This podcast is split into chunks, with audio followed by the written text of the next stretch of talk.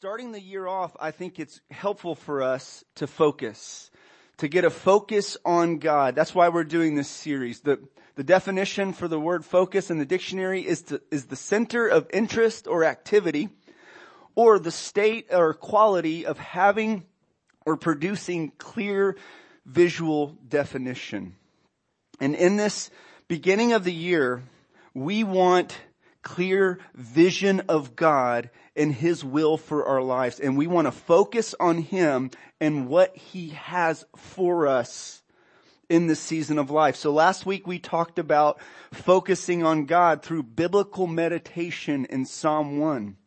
And we looked at the, the godly person who is directed by God's word, who delights in God's word, and who has the dominating influence of God's word in their life. And the psalmist describes that person as a, as a tree that's been planted by streams of water whose leaf doesn't wither and whatever they do prospers. And, and what describes that dominating influence in the life of the godly person is that they delight in God's word and they meditate on it day and night. And we gave some biblical definition to what meditation is. And meditation fuels and feeds prayer which is what we're going to be talking about today, focusing on God in prayer and specifically praying the Psalms, using the Psalms as a type of prayer book, if you will. It's been said that the most important question you could ever face is how we pray.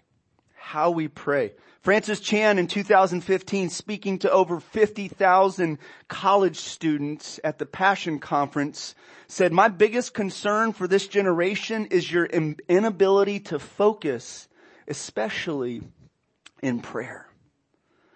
And so during this time, we want to be people who focus in on God in prayer.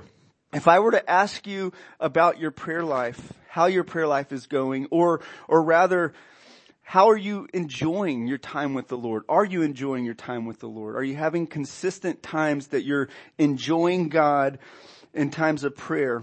How would you answer that question? I don't want to do a drive-by guilting this morning because I know it's real easy when it comes to the topic of prayer for saints to feel guilt and discouragement and like, man, I'm not measuring up when it comes to this area of prayer.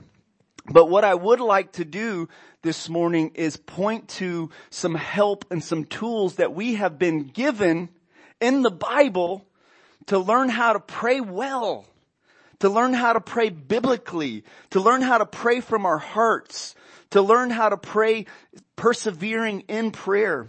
Specifically, I'd like for us to look at the Psalms and how they are a tool for us, a school for us to teach us how to pray. One of the church fathers, Athanasius said that most scriptures speak to us, but the Psalms speak for us. The Psalms speak for us. The Psalms speak for us. They give us, they give us language to talk to God with they help us in communicating to God because we all struggle with this. Not only what do we say to God or how do we pray or, or being focused in prayer, but many of us are like toddlers who struggle with their language, learning in the English language. We, we have a year and a half year old, Justice, and it's such a delight to see him learn how to communicate. When he tries to communicate words, he'll, they'll, they'll come out as grunts, and groans and points and uh and temper, temper tantrums if he can't cl- clearly get out what he wants to say or what he's trying to communicate. And so we as a family are immersing him in the English language. And so we say, we say whatever it is he's pointing to, milk, milk, mama, slit nap, toy, you know, whatever he wants. He can say apple.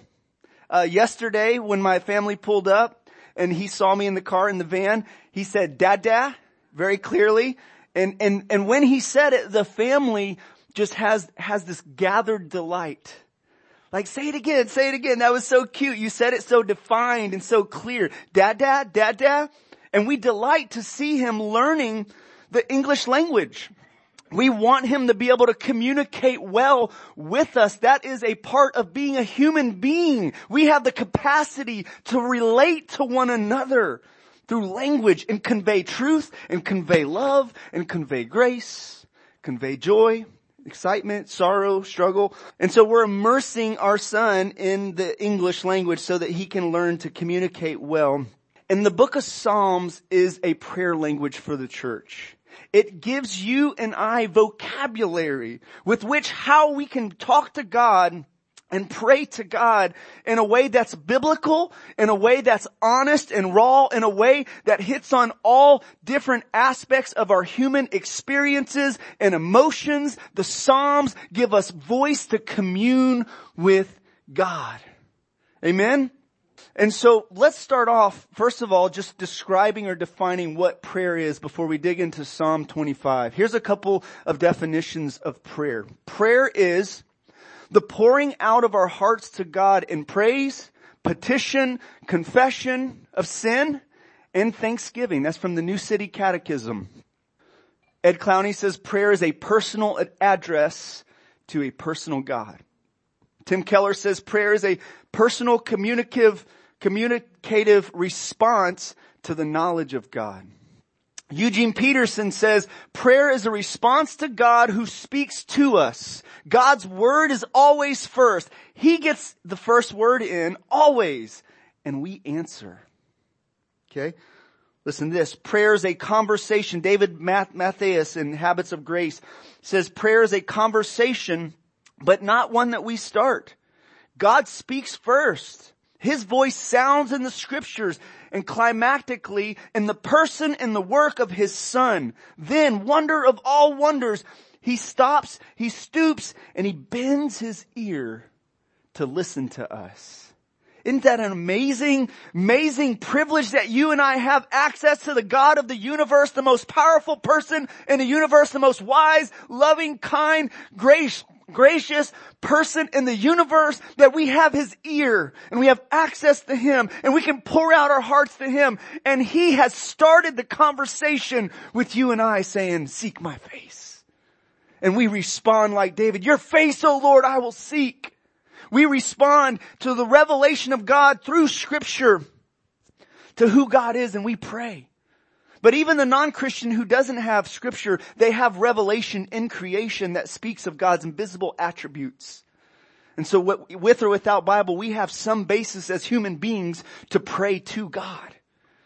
But the Bible gives us specific revelation of the God that we're praying to so that we can know Him personally and intimately and have a deep, intimate, saving relationship with Him that changes the whole trajectory of our life.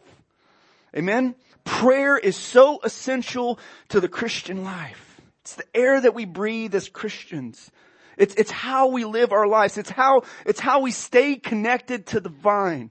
We're, we're listening to God and we're talking to God. We're abiding in Him, Jesus describes it as in John 15. And yet many of us struggle to know how to do this, how to do this faithfully, how to do this effectively, how to do this clearly. And the book of Psalms gives us prayer language. Now some of you might say, well, what about the prayer of Jesus? Let me quote Dietrich Bonhoeffer in connection to the Lord's Prayer in the book of Psalms, because our Lord Jesus prayed from the Psalter. He prayed the Psalms. We know he prayed the Psalms on the cross. Oh God, why have you forsaken me? Psalm 22. He, he lifted up his eyes. He did expressed prayers that were written in the Psalms because it was his same Holy Spirit who inspired David and the psalmist to write the Psalms that were written. It's God's Word. And Jesus prayed the words of, of the Psalms to the Father. God the Son praying to the Father. What a profound thought. Dietrich Bonhoeffer in his book Life Together makes this argument. The Psalter is the prayer book of Jesus Christ in the truest sense of the word. He prayed the Psalter and now it has become his prayer for all time. We understand how the Psalter can be prayer to God and yet God's own word. Precisely because we encounter the praying Christ. Because those who pray the Psalms are joining with the prayer of Jesus Christ. Their prayer reaches the ears of God. Christ has become their intercessor. In the Psalter, we learn to pray on the basis of Christ's prayer. The Psalter is a great school of prayer. Here we learn first what prayer means. It means praying according to God's word on the basis of His promises. The whole sweep of the book of Psalms was concerned with nothing more nor less than the brief petitions of the Lord's Prayer in our praying, there remains only the prayer of Jesus Christ. The more deeply we grow in the Psalms and the more often we pray them as our own, the more simple and rich will our prayer become. Amen? And so one little exercise I want to challenge you to do this week that I've been doing as I've been studying this is especially for those of you who know the Psalms, if you're not very familiar with the Psalms, this will be a hard exercise. But as you think through the Psalms and think through the Lord's Prayer, what particular petitions in the Psalms, the book of Psalms, the prayer book of the saints, line up with the Lord's Prayer and how Jesus taught us to pray? The seven petitions in the Lord's Prayer. Our Father who art in heaven. The Psalms address God as Father hallowed be thy name. The Psalms have much emphasis on God's name. For your name's sake, lead me in paths of righteousness. Pardon my iniquities for your name's sake. O Lord, our Lord, how majestic is your name in all the earth. Psalm 8, forgive us our sins. The Psalms, Psalm 51, and the Psalm we're going to look at today, actually as we read through this in a moment, try to identify ways that Psalm 25 connects with the Lord's Prayer. Deliver me, O God. Lead us not in temptation. Deliver us from the evil one. Okay? And so this week I want to encourage you to, to do that activity. See the connection there. Usually, uh, when I pray, I often think of the Lord's Prayer as a, as a guide, as a filter for directing my prayers. I think it, our Lord Jesus has the final say on it, right? He's also inspired the Psalms for us and they give us a lot of raw emotion. They give us a lot to express, to put meat on the Lord's Prayer, if you will, to add to the simplicity of that, if you will. Ambrose, uh, a church father said that he called the Psalms a gymnasium in which we go for daily workouts, keeping ourselves in shape for a life of spirituality, fully alive human beings. Okay, so let's dig in here. So here's the big idea. This is where we're going. Prayer is an essential practice of the Christian faith and the book of Psalms teach us the language of prayer. Prayer is an essential practice of the Christian faith and the book of Psalms teaches us the language of prayer. Now we're going to read Psalm 25 together. If you all would stand with me, we're going to read it together and we're going to pray it together. There's petitions in here. There's praises in here. To you, O Lord, I lift up my soul. O my God, in you I trust. Let me not be put to shame. Let not my enemies exult over me. Indeed, none who wait for you shall be put to shame. They shall be ashamed who are wantonly treacherous. Make me to know your ways, O Lord. Teach me your paths. Lead me in your truth and teach me. For you are the God of my salvation. For you I wait all the day long. Remember your mercy, O Lord, and your steadfast love, for they have been from of old. Remember not the sins of my youth or my transgressions. According to your steadfast love, remember me. For the sake of your goodness, O Lord. Good and upright is the Lord. Therefore he instructs sinners in the way. He leads the humble in what is right and teaches the humble his way. All the paths of the Lord are steadfast love and faithfulness for those who keep his covenant and his testimonies. For your name's sake, O Lord, pardon my guilt, for it is great. Who is the man who fears the Lord? Him he will instruct in the way that he should choose.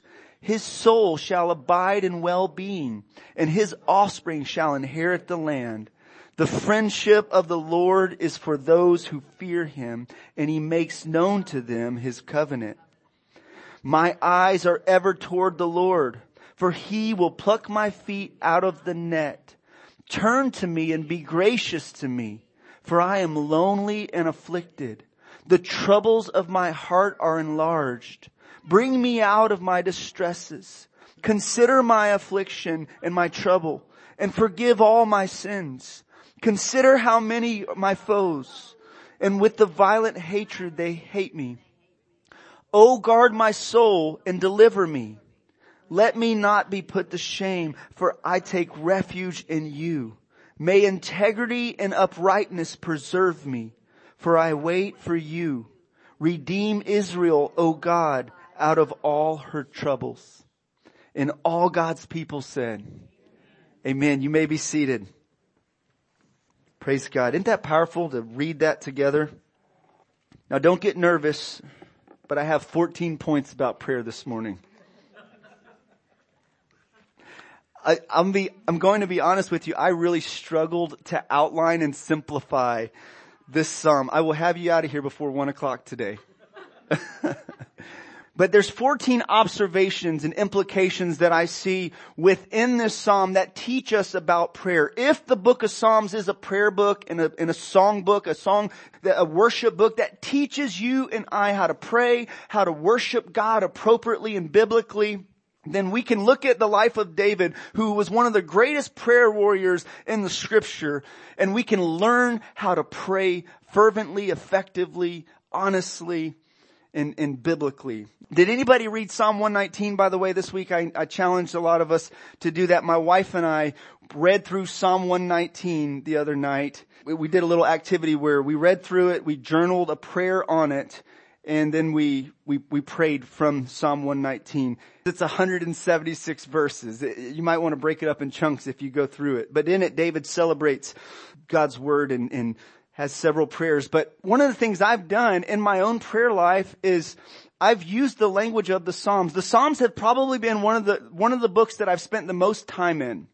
I just, I have made it a habit without even specifically being taught it um, by any particular person. I just have gravitated towards the Psalms and connect with God through the Psalms. They fuel my worship. So there's prayers like in Psalm 119 where it says, open my eyes to see wondrous things in your law, God. Actually, let me pray that real quick. Father, would you open our eyes this morning to see wonderful things in your word? And let it be a joy and a delight to our hearts and to our souls. And may none of us who wait on you be put to shame. May we rejoice in you and have exceedingly great gladness in you because you are the God of our salvation. You are faithful. You are kind and gracious and loving. And so would you meet us here today, speak to us and draw us in to this ongoing conversation we call prayer. In Christ's name we pray. Amen. So the first thing I want to point out is in verse one is that prayer is the lifting up of the soul to the Lord, or uh, as one theologian puts it, the directing of the desire. The directing of the desire. Matthew Henry says this, that prayer is the ascent of the soul to God. God must be eyed and the soul employed. Okay, this is, this is something that's happening from the inside out. Jesus warned in Matthew 6 against having prayer, prayer being merely external and our spirituality being external like it was with the Pharisees. Spirituality and Christianity is about this relationship with God that, that happens from the inside out. He says, to you, O Lord, I lift up my soul. Listen to Spurgeon on this. Spurgeon has some great commentary on the Psalms. He says this, true prayer must be described as the soul rising from earth to have fellowship with heaven. It is taking a journey upon Jacob's ladder, leaving all the cares and fears at the foot and meeting with a covenant God at the top. Very often the soul cannot rise. She has lost her wings and is heavy and earthbound, more like a burrowing mole than a soaring eagle. At such dull seasons, we must not give over prayer, but must, by God's assistance, exert all our powers to lift up our hearts. Let faith be the lever and grace be the arm, and the dead lump will yet be stirred. Doesn't he have a beautiful poetic way of putting things. And so prayer is the lifting up of the soul to the Lord. Prayer is an expression of trust. In verse two, he says, Oh my God, in you I trust. Let me not be put to shame. Let not my enemies exult over me. Prayer is a way that we express trust in God. Our faith in God is displayed through talking to Him about our greatest fears, hopes, dreams, and desires. If we don't talk to Him, then we may be leaning on our own, about these things, we may be leaning on our own understanding rather than trusting God with all of our heart. So prayer is an expression of trust. Prayer involves waiting on God.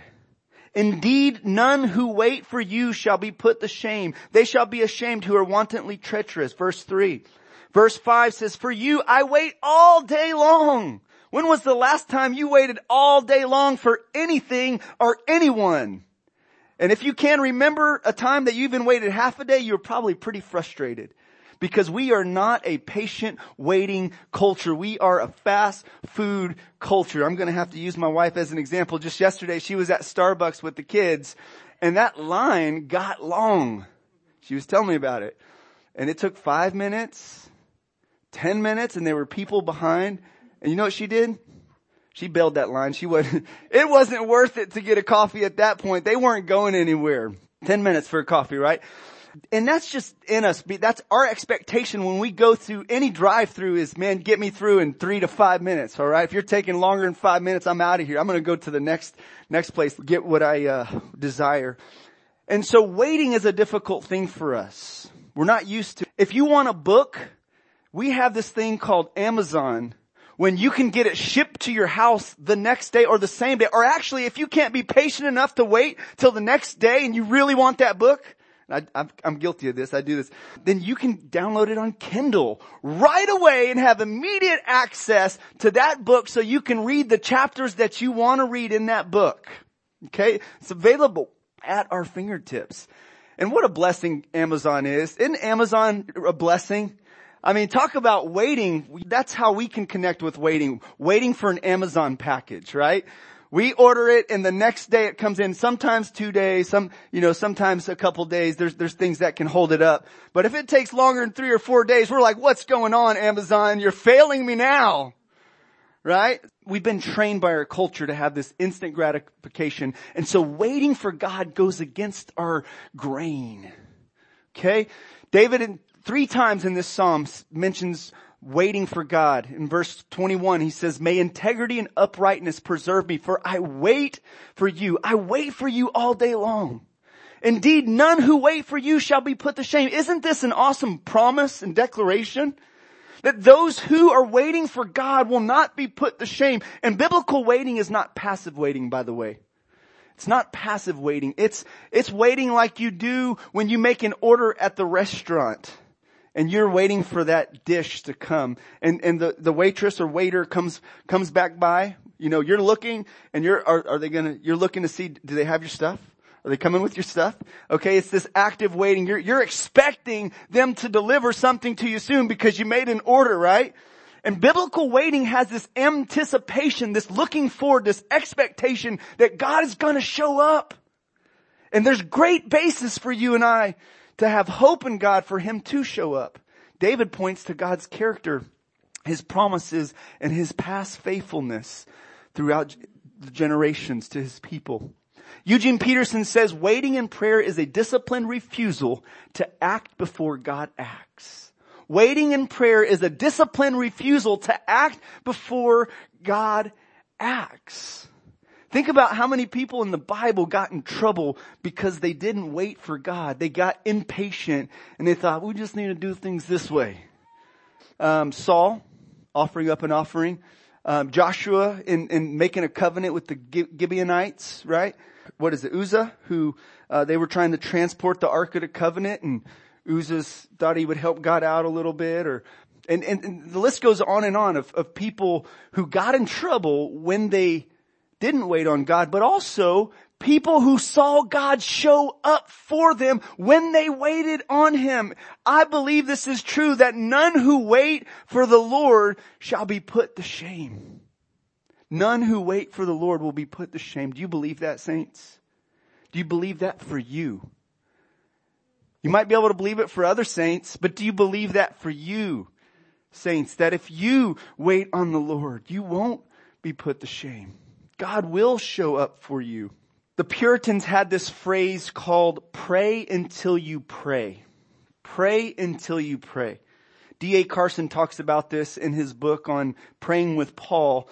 And he says, describing that, he says, what they mean is that Christians should pray long enough and honestly enough at a single session to get past the feeling of formalism and unreality that attends not a little praying.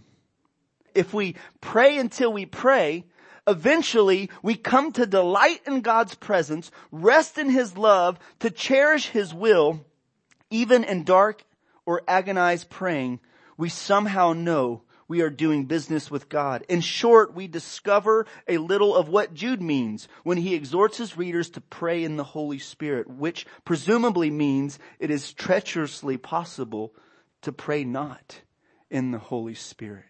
So pray until you pray. Sometimes when we're praying, if, if we were to record them and listen to them later on, we'd be like, who are we talking to? What were we trying to communicate? Like, Lord, you know. And so focus in on the one in whom you're praying and focus in on what you're asking God for. Be specific in prayer. Okay? One of the things that I've been doing recently is I've been keeping a prayer journal and I am praying through the Psalms. I'm planning to pray through the entire book of Psalms, writing a prayer out for each Psalm. And I invite you to join me. That's one of the applications points. I'm getting ahead of myself. But taking the Psalms and writing them out, praying them over myself, my family, our church, this world, and using the Psalms to, to give me verbiage, to communicate with God and have a record of those prayers that I've been praying. And it's delightful. It's pleasant. So it's helping me to focus in on prayer, to have more meaningful, deep prayers, to use God's word in prayer. You see, if, if, if prayer really is a conversation that God starts first with us and we respond to Him, if our prayers are going to be meaningful and deep and powerful, effective according to God's will, then a part of our prayer time needs to be listening time, not just talk time. A conversation is two ways, right? It's not just one way dialogue. Now some of us know people that that's how it is when you're engaging with them. It's one way dialogue. They're not very good at listening. But if you go deep with any relationship, it has to be two ways. You talk and you listen. You ask questions. You dialogue back and forth in conversation. And we experience closeness through that.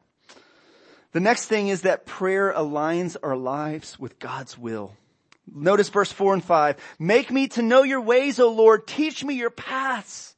Lead me in your truth and teach me for you are the God of my salvation. For you I wait all day long. What a beautiful prayer. David in the Psalms prays this more than once. Psalm 86 has this. There's several other prayers that, several other places that have this. Make me, show me your ways. Make me to know your ways. Teach me your paths. Lead me in your truth. And as I mentioned in closing last week in Psalm 1, Jesus is the way, the truth, and the life. He's our path. And He's the one with us on the path. He's the one who makes known to us the ways and the character of God, the one who's full of grace and truth. And if we've seen Him, we've seen the Father. We've seen glory wrapped up in human flesh. And so the things that he did and the things that he said are displays God's character and God's ways. He's our path. And He's the one who's brought salvation to us. Because of Jesus, God truly is the God of our salvation. He's the way, the truth, and the life, and no one comes to the Father except through, through Him. We're saved only through Him. And if we've come to know Him in a saving, personal, intimate way by putting our faith in Him and, and what He's done for us at the cross for us, dying for our sins in our place, and we receive Him, we have this access to Almighty God at any time and our sins are forgiven and we're free. We're free to engage with God and know Him as the God of all of our salvation.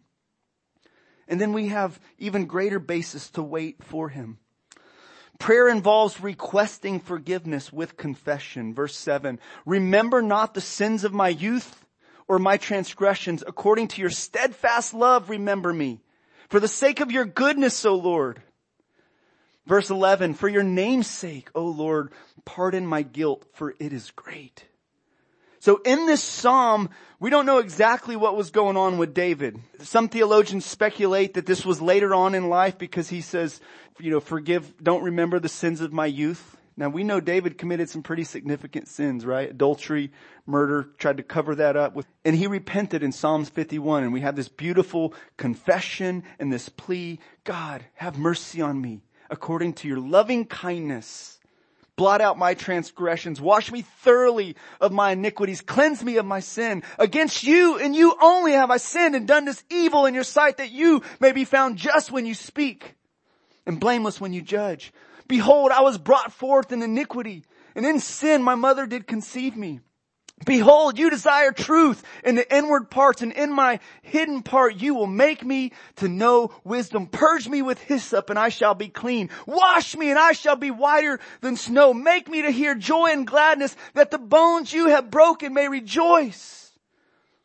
Create in me a clean heart, O God, and renew a steadfast spirit within me. Do not cast me away from your presence. Do not take your Holy Spirit from me. And it goes on. And so pr- prayer involves requesting forgiveness with confession. Jesus taught us to pray, forgive us our sins as we forgive those who've sinned against us. Okay. Though we're saints and we're children of God, we still sin. And if you have a hard time believing that, just ask your spouse or ask your children, do you think mommy or daddy ever sin? Uh, yeah, that one time when you got a, got mad, upset, and Ask those closest to you. And of course, God will show you too. Areas that He wants to cleanse you of so that you can have unhindered communion with Him. He doesn't want to guilt you and condemn you for your sins. Jesus came to bear the burden for your sins by dying for them so that they can be removed. And one of the ways we apply the blood of Jesus, what He's done for us is 1 John 1 9. We confess our sins. If we confess our sins, He's faithful and just to forgive us our sins and cleanse us of all unrighteousness. Sin doesn't have to be a barrier for you communing with God anymore because Christ has paid the price and because you and I can continually bring those things to Him in confession. Um, prayer involves appealing to God's character. Remember your mercy, O Lord, and your steadfast love, your, your hesed, it's a beautiful Old Testament word that's used over and over when God speaks of his dealing with his people, his, his emet, his faithfulness, and his hesed, steadfast love of the Lord. Beautiful couplet. For they have been from of old. Remember not the sins of my youth, nor the trans- my transgressions. According to your steadfast love, your hesed, remember me for the sake of your goodness, O Lord. Appeal to God's character in your prayers. For God, uh, one theologian says, for God to remember something is for Him to attend to it in order to act. It's not like He forgot and He needs your help to remind Him of something. He knows everything, right? Prayer involves appealing to God's character. Spurgeon said this, you or I may take a hold at any time upon the justice, the mercy, the faithfulness, the wisdom, the long suffering, the tenderness of God, and we will find every attribute of the Most High, as it were, a great battering ram with which we may open the gates of heaven. Lord, you are gracious. You are kind. This is who you are. We pray on the basis of God's name. Hallowed be your name. And we want his name to be honored and glorified and magnified.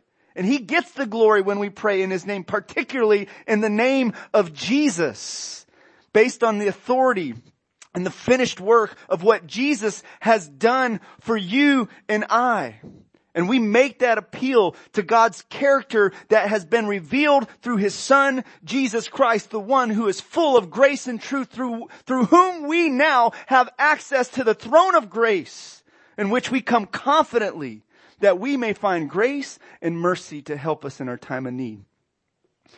Some of God's characters mentioned in the Psalms and most of them are mentioned in this Psalm, goodness, equity, righteousness, justice, graciousness, faithfulness, and love compassion. These are all different Hebrew words that describe God's character and His ways and His works, describe who He is. And in prayer, we focus in, we get a glimpse of who He is. We magnify who He is. In prayer, we think about our Father in heaven whose name is holy and to be hallowed and honored. And we, we hone in on that. And in light of how great and how good and how gracious and loving he, he is, we make our petitions. We come boldly and talk to our daddy. Prayer focuses on God's works and ways. Good and upright is the Lord, therefore he instructs sinners in the ways. He leads the humble in what is right. He teaches the humble his way. All the paths of the Lord are steadfast love and faithfulness for those who keep his covenant and his testimonies. Those who keep his covenant and his testimonies are not sinless saints. Because there's only one person who's walked this earth who lived sinless as a human being, and that's our Lord Jesus Christ. But those who keep his covenant and his testimonies are those who are humble, are those who trust in God, are those who confess their sins to God. They are those who fear God. Okay, all described in this psalm. They're those who take refuge in God. Those are the ones who keep his covenant that he's established with his people. And for us, it's not the old covenant that we're living under. It's the new covenant, a greater covenant. And in, in the book of Hebrews, as we dive in, we are going to look at the glories and the wonder of this new covenant under which we live and the privileges that you and I now have just starting in a couple weeks. Prayer involves invoking God's name. For your name's sake, O Lord, pardon my guilt for it is great. Invoking God's name. God, your reputation, your name, for your name's sake. This is something the psalmist does often. God, don't, don't let your name be, be dishonored. So, so act so that, so that, that, that the people don't say, where's your God? Or in this case, pardon for, for your name's sake, forgive my guilt. David is wrestling here with guilt in this psalm and he's addressing it through prayer. He's dealing with the stress of guilt in his life through prayer. Prayer is about experiencing intimacy with God. If I was trying to just do a three point Baptistic kind of sermon, I would have just camped out right here and would have given you three points on those who fear the Lord and worship the Lord. And they are, who is the man who fears the Lord? Him who, him he will instruct in the way he should choose. His soul shall abide in well-being and his offspring shall inherit the land.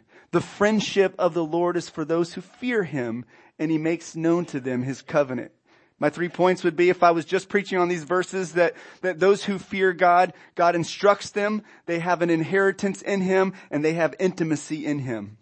But I'm not preaching a short little sermon this, this morning, I'm sorry. But prayer is about experiencing intimacy with God. And when the Old Testament describes this fear of the Lord, it's describing a worshiper of God who's in covenant relationship with God.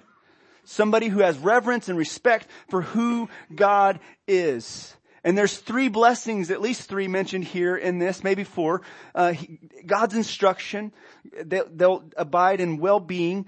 Uh, they will inherit the land. By the way, this is parallel to what Jesus said in, in the Beatitudes. Blessed are the meek, for they shall inherit the earth. Okay? There's New Testament parallels. I love this verse, verse 14. The friendship of the Lord is for those who fear him and he makes known to them his covenant. When you think about this verse, who, who in the Old Testament comes to your mind?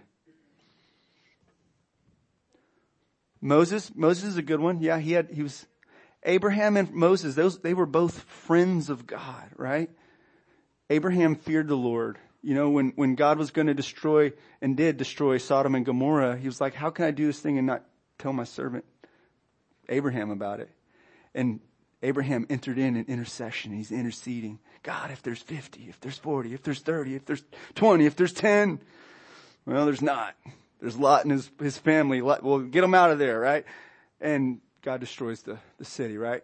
And so Abraham had this friendship with God, this intimacy with God where he heard from God. God spoke to him and he spoke back to God and God made promises to him. And Abraham was faithful to him. God's faithfulness sustained the covenant. So the friendship of the Lord is reserved for those who fear Him. Prayer is about intimacy with God, not just bringing our laundry list of requests to God, saying, God, I need this done today, this week, this year. God, can you do all these things? One of the greatest privileges about prayer is that we get God in it. We get communion with God, not just what he can do for us. We get his presence. We get his nearness. We get his affirmation. We get his smile, his face towards us in the sense that he's with us and for us, that he's got us. Prayer is about focusing our eyes toward God. David said, my eyes are ever towards the Lord. My eyes are ever towards the Lord for he will pluck my feet out of the net. Prayer is about focusing our eyes, focusing our attention on God. And again, this is why we struggle with it. Because in our generation, we've been so dumbed down with screens and our ability to focus our attention has been so weakened through all the messages and all the things that grab our attention, our concentration. And so to be effective in prayer, we gotta wait on God and we gotta focus our ears and our eyes on Him and, and, and direct our attention to Him and direct our affection towards Him. Prayer involves pouring out our hearts to God. David said, turn to me and be gracious to me for I am lonely and afflicted. The troubles of my heart are enlarged. Bring me out of my distresses. Consider my affliction and my trouble. Forgive all my sins. Consider how many my foes and with what violent hatred they hate me. Oh, guard my soul and deliver me. Let me not be put to shame for I take refuge in you. Here are some of the troubles that David was facing here. He had loneliness. Okay? If you've been battling loneliness, this is a prayer for you to cling to and pray to God. David knew what it was like to be, feel loneliness. And he said, I'm lonely and afflicted. This is really hard. Some theologians think that this might have been during the time where there was trouble with his son Absalom and he was, uh, Absalom was trying to take the kingdom and he's saying, you know, Lord, you know, let integrity preserve me. Uh, this is hard. Uh, forgive me. You know, he's battling loneliness, affliction, distress, guilt, and then he has these foes, these enemies, even enemies who were once his companions. He experienced that. Okay. This guy had some trouble. It wasn't, it wasn't a smooth walk for this guy. It was a hard life and that's one of the reasons why we find the Psalms so helpful because each of us experience hardships in these, in this life. And we need an anchor. We need something to, to, to direct us, to help us emotionally, spiritually, mentally, and, and to get focused and to get centered and get grounded. And the book of Psalms helps us do that. And we identify with these emotions. Being afflicted, being in distress, feeling guilty having enemies, people trying to harm us, attack us. So David was surrounded by troubles, but David took refuge in God. Prayer is taking refuge in God. Let me not be put to shame for I take refuge in you. And lastly, everybody says amen. 13 points later. Prayer involves praying for others. He finishes the psalm saying, redeem Israel, O God out of all his troubles. Redeem Israel, O God, out of all his troubles. If you're only praying for yourself, you're missing it. Prayer should go beyond just personal petitions. In how Jesus taught us to pray, remember, he said, our Father who art in heaven, give us this day our daily bread. Lead us not into temptation. Deliver us the evil one. And so in prayer, we need to not only be thinking about ourselves, but also the community of faith in which we are in the same family together, especially our church family here. But we should also think about saints everywhere. Saints that were just killed over in the Middle East. Saints in Iran right now, experiencing hardship. The apostle Paul in Ephesians 6 says we should pray for all the saints with prayer and supplications, praying in the Spirit. And so prayer involves praying for others, not just for ourselves. It's a conversation with us and God, but it doesn't just stay there. It affects the world out there, especially those who are walking with us in community. And so here's a couple of applications to, to wrap it up. Use the Psalms as a regular tool for your prayer time.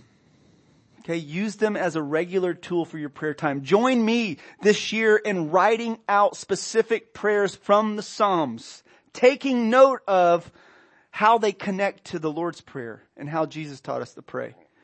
Write out your prayers to better focus and engage in praying. This will also help you keep track of when God does answer your prayers. And this will help you say more than, God help me today. God give me strength today. God give me wisdom today. God bless me today. God heal me today. God, this is hard today. Those are fine. Pray those breath prayers throughout the day. But find a time and a place, get alone, quiet with God, get in His Word, and talk to Him. Let Him enter into the conversation that He's already started with you. He's beckoned you. Seek my face. Respond with your face. O Lord, I will seek. Sing the Psalms. These, these Psalms were not only prayers, but these were, these were worship songs. These were in this oral culture when everybody didn't have their own version of the Bible nicely bound for them to take home and have personal devotion times.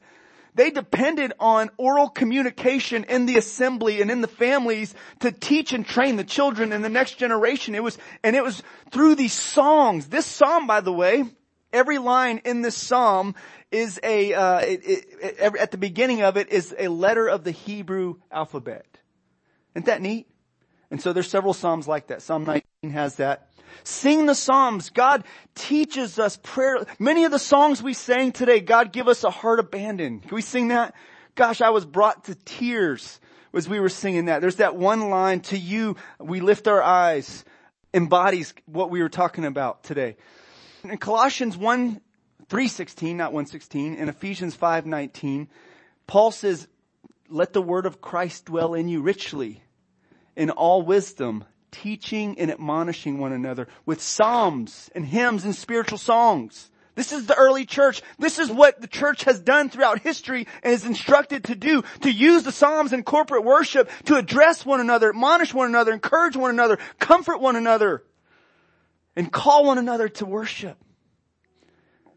Ephesians 5.19, be be filled with the Spirit, speaking psalms and hymns to one another. And so let's be a church, has the word of Christ dwelling in us richly, filled with the Spirit, and we're addressing one another with psalms and hymns and spiritual songs. Can we respond in one song? And if you want prayer during this time, feel free to come up. I'd love to pray for anybody for any needs that you have right now. Here's our prayers and he answers prayer. Amen? Lord, would you draw us close to yourself? Show us your ways. Teach us your paths. Show us your glory. May we get a glimpse of who you are. May we see you clearly in 2020. And may we be changed by beholding your glory. May we sit long at your feet, beholding you in your word and answering you in prayer. And may we delight to do so. May it not be a mere duty or drudgery. May it be great delight for us to be with you in the secret place. And may there be wonderful fruit that comes from our lives as a result of that connection this year. Church, may the grace of our Lord Jesus Christ, the love of God, and the fellowship of the Holy Spirit be with you all. Happy New Year.